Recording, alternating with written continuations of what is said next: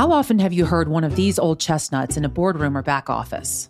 I don't need insurance. I trust my business partners. My company's too big to fail. My customers would never stiff me on payments. Those are just some of the excuses that business owners tend to bust out when asked why they don't have trade credit insurance. But they may be overlooking one important detail.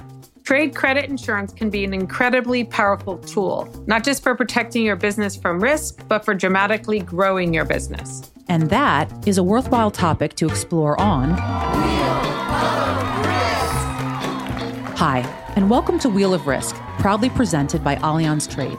I'm your host, Alix McCabe.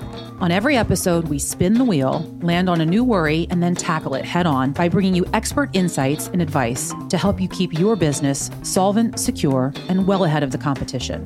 Today, I'm thrilled to welcome a longtime colleague and friend to the podcast, Christina Montes de Oca is Chief Commercial Officer for Allianz Trade Americas. She's been with us for almost 20 years, which is incredible because, Christina, that must mean you started when you were what? 11? Yeah, thanks for making me feel old. Welcome to the podcast. We're really glad to have you. So, first things first, okay? Why don't you take a deep breath and give our old wheel a spin?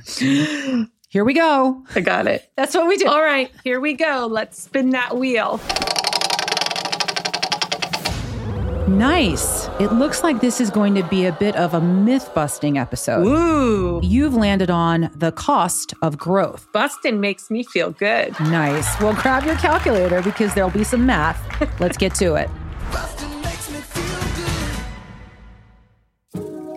It's a dilemma that merchants have been dealing with since before the birth of the barter system. Hit sales targets now or work to improve sales for the future. And companies today aren't all that different from their counterparts back in the ancient age of business. If anything, the pressure to deliver results is even greater. And with that increased pressure comes increased risk.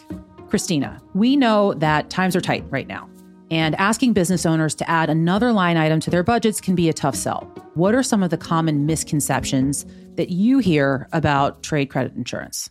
Let's start with the fact that we are not a factor or factoring company. So a lot of times we get confused with factors who exist to lend money. Mm-hmm. Allianz Trade doesn't give out money. We actually partner with factors and a lot of our customers factors every day to enable them to make good credit decisions. So that's one of the biggest misconceptions is that we lend money. If we get into more of our product specifics, many businesses say they don't need trade credit insurance because all of their clients are good. Nobody would ever go bad. I've been doing business with five generations my grandfather and my great grandfather and my great great grandfather. We've known each other forever. Nobody will, you know, in those relationships let us down. And so those long-standing relationships sometimes cloud judgment. And so we hear, I don't, I don't need your product. And so those are probably the most common misconceptions. So credit insurance doesn't lend money. We're not a factor. And my clients are as good as gold, so I don't need it, right? Pretty much, yeah. Okay. Is it safe to say, in, in your opinion, that there's a general lack of awareness about the benefits of trade credit insurance? I think so. I think most of our efforts in the market is around education, that the product is even available. So, a lot of times when you first make an introduction into a business, they think you're there to compete with their bank or lend them money. They don't understand the full value proposition right. of what we bring. Um, and so I think that general lack of awareness just leads to what are you here for? Are you selling me information? Are you, you know, lending me money? Right. They just don't get it.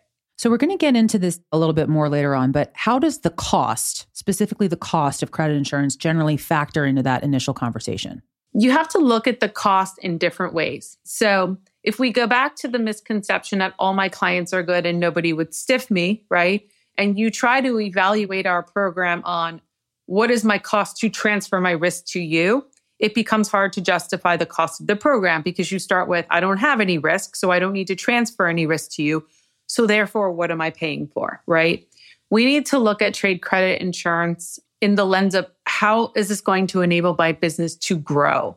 And we do that by allowing you to make better decisions, allowing you to make more informed decisions based on information that we may be able to provide and gather for you.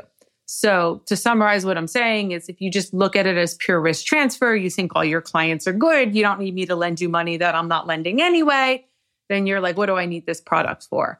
But when we start to dig into the value proposition and the enablements, right? And then we we really get into cost justifying uh, why we exist. Okay, that makes sense. And I, I do I want to pick up on something that you just mentioned, which was that focus on the growth angle, right? As one of the benefits or one of the elements of the value proposition. So how exactly does credit insurance allow a business to grow?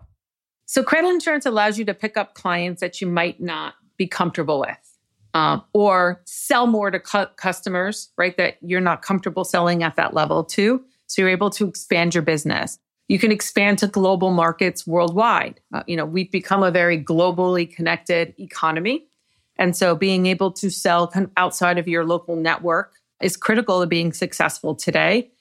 And then when you've previously said no, maybe understanding why you said no and, and using partners like Allianz Trade to, to help you say yes and take on more business and take on more growth. Okay, great. So selling more to your existing customers, expanding to new markets, and maybe being able to offer and extend more credit than you previously were comfortable with. Correct. So let's say you're a US based company that's looking to expand to foreign markets. What are the potential blind spots? So overall, I think the the initial issue that that businesses have when expanding globally is how do I vet credit worldwide, right? So in your own country, in your own state, in your your municipalities, you understand what your local laws, regulations, how you vet credit, who you go to to vet credit, maybe what associations you belong to that share information, right? There's there's associations for that. But how do you do that, say, in China? Or how do you do that in Germany, right? You don't have that network there. Well, Allianz Trade has a global network of 70,000 customers, 5,500 plus employees across 160 countries. So we have that visibility worldwide and we have one centralized database of information that we're all able to tap into. So if you're a business looking to expand globally, which is almost essential, right, in today's world of this interconnected business world that we live in, you basically have access to a worldwide credit department that you would otherwise have to figure out how to build on your own, right? How do you go hire credit people in another country? So it simplifies and allows you to outsource that credit function to somebody that's built that network over a long period of time. So I warned you earlier that there would be some math involved here. I'm sorry about that. Uh, but let's get into the numbers. So, say you're a company with $25 million in sales. Okay. First, how much would a policy to cover that revenue cost? So we generally give broad guidance that a credit insurance policy costs about a quarter of 1% of your sales revenue, of your insured sales revenue. Okay. Mm-hmm. So if we start with about that um, on 25 million, that's give or take 50,000. There's other factors that may make that a little cheaper. And there are other factors that may make that more expensive, depending on risk profile, concentration, industry, what's happening in the economy. But that's our general guideline to start with about a quarter of 1% of your sales revenue. Okay. So now, secondly, and maybe even more importantly, how much could you conceivably grow that revenue? So that comes down to kind of looking at the factors in your business. So if you look at your profit margin, let's just use easy round numbers so we can all follow the math, right? But I need that. let's say you use uh, 10%. So Let's say your margin's 10%, which is probably a little high, but the math is easy. You turn your, your accounts receivable eight times per, per year because you've got 45 day terms of sale. If you just add three new customers that you would normally turn away, mm-hmm. that would pay for the program. And you don't even have to go out and find new customers. So you could probably just already look within your book where you're restricting credit partner with us to look at you know, why you're restricting it. Are you making the right decision? Are you being too conservative? Can we help you right. loosen up a little bit? If so, you can expand your sale to somebody you at least already have some relationship and partnership with, which is probably a little bit more comfortable to do before just going out and sourcing new customers. Okay. But I, I will say this I'm sure if you ask your sales department, they can go find new customers. They could probably bring in a list of all the customers that credit already turned down on their behalf that they were told they couldn't give credit to, right? So I know sales side like to say that the credit side is the sales prevention team. So I think if you put those two sides together, it'd be pretty easy to find some sales growth opportunities that would immediately pay for the policy. So let's flip that scenario, okay? Say you're a business that doesn't have credit insurance how could that force you to pass on potential opportunities that come your way? You were kind of talking about this just now. Yeah. So when you have no visibility into the customer or the financials, you may pass on the relationship altogether, right? And so when you partner with us, you have access to that information. You have access to our risk colleagues to talk about the financial condition of a company. It doesn't mean that because we say yes, you have to still sell to that customer. At the end of the day, we empower you and we enable you with the information we have to still make those decisions.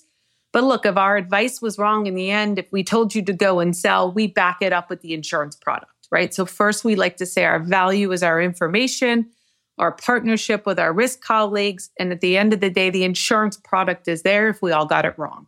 So, we talked a little bit about the cost, and broadly speaking, if we're saying a quarter of 1% of sales, not super prohibitive, right? So, why is there still, in your view, this disconnect between the price of credit insurance and the payoff? Yeah, for some reason, credit insurance isn't a mainstream product in America. So, in a lot of other markets, it's part of the insur- business insurance package, you know, annual mm-hmm. process. You talk about your liability insurance, you talk about your, you know, D&O insurance, your officers, etc. And you talk about trade credit insurance. Um, for whatever reason, our market has evolved where it isn't part of the annual business review. And we've kind of evolved a distribution network where there is specialists in our product, which is different than the generalists that sell everything else. And so there's this constant effort to marry the two together to evangelize the trade credit insurance product. It's also a little bit different because it isn't just an insurance product that you buy and then you wait until there's an accident, you take it off the shelf and use it, right? It's it's a daily living breathing product. I mean, you can be asking for new customer approvals, asking for information on a daily basis and making credit decisions. So there's definitely like an education and onboarding process to fully utilize the benefits of the product. And so I think there's just a misconception there. So it takes a lot of extra effort and work to really understand it. Okay. So you mentioned a little bit about credit insurance being more mainstream in in foreign markets and other markets outside of the US and maybe even North America. Do you have a hypothesis on why that is? Like why are the attitudes towards credit insurance different here in the US? Yeah, I think it comes down to culture. Um, I think Americans tend to be a little bit of a bigger risk taker. If we look at our average credit limit size for small businesses, I mean, this is just data and facts, they're bigger than the average credit limit sizes for small businesses in other countries. And so we know, right, that our small businesses here are willing to trade at higher levels without any protection. Again, is it a willingness or is it an unknown of the product, right? So that's what we're right. here to do, right? We're here to expand the market and we're here to grow the market because we believe it's an extremely valuable tool, right? That not enough of the market understands and not enough of the market utilizes.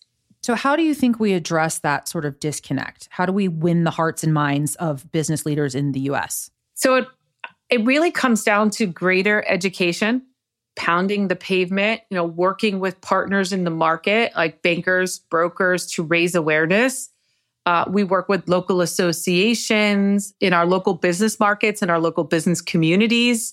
So we have a pretty broad distribution network. It's big market, big country, and geographically dispersed. So we've invested heavily in making sure we have you know enough people spread out participating in, in all of the markets on this proactive outreach that's really necessary in this market um, to help everybody kind of understand the value that we bring and provide. So, education is key. Those are good insights. Uh oh. So, I'm afraid that music means it's almost time to wrap things up. We do have some delightful Wheel of Risk swag waiting for you backstage, Christina. But before we say so long, I'd love for you to sum up your thoughts on today's topic. So just think of it sort of as like a lightning round. Wow, Alix, no pressure there. Sorry.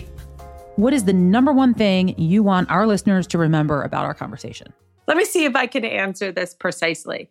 I think the number one thing I'd like us to take away is we're here to help businesses make more informed business decisions that'll ultimately enable you to grow. So, if we evaluate and view trade credit insurance as an enablement tool, we enable you to grow, we enable you to expand, we enable you to tap into the global network. I think that's the most critical value proposition that we bring to the table. Those are solid points. Thank you so much for being part of Wheel of Risk, Christina. We have loved having you here in our studios. It was a pleasure being here. Thank you for having me as well. I enjoyed uh, participating today.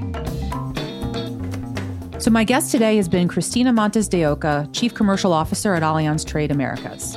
I'm Alix McCabe, and this is Wheel of Risk, brought to you by Allianz Trade. Thank you so much for listening, and if you learned something, which we hope you did, we'd appreciate it if you could leave us a positive review.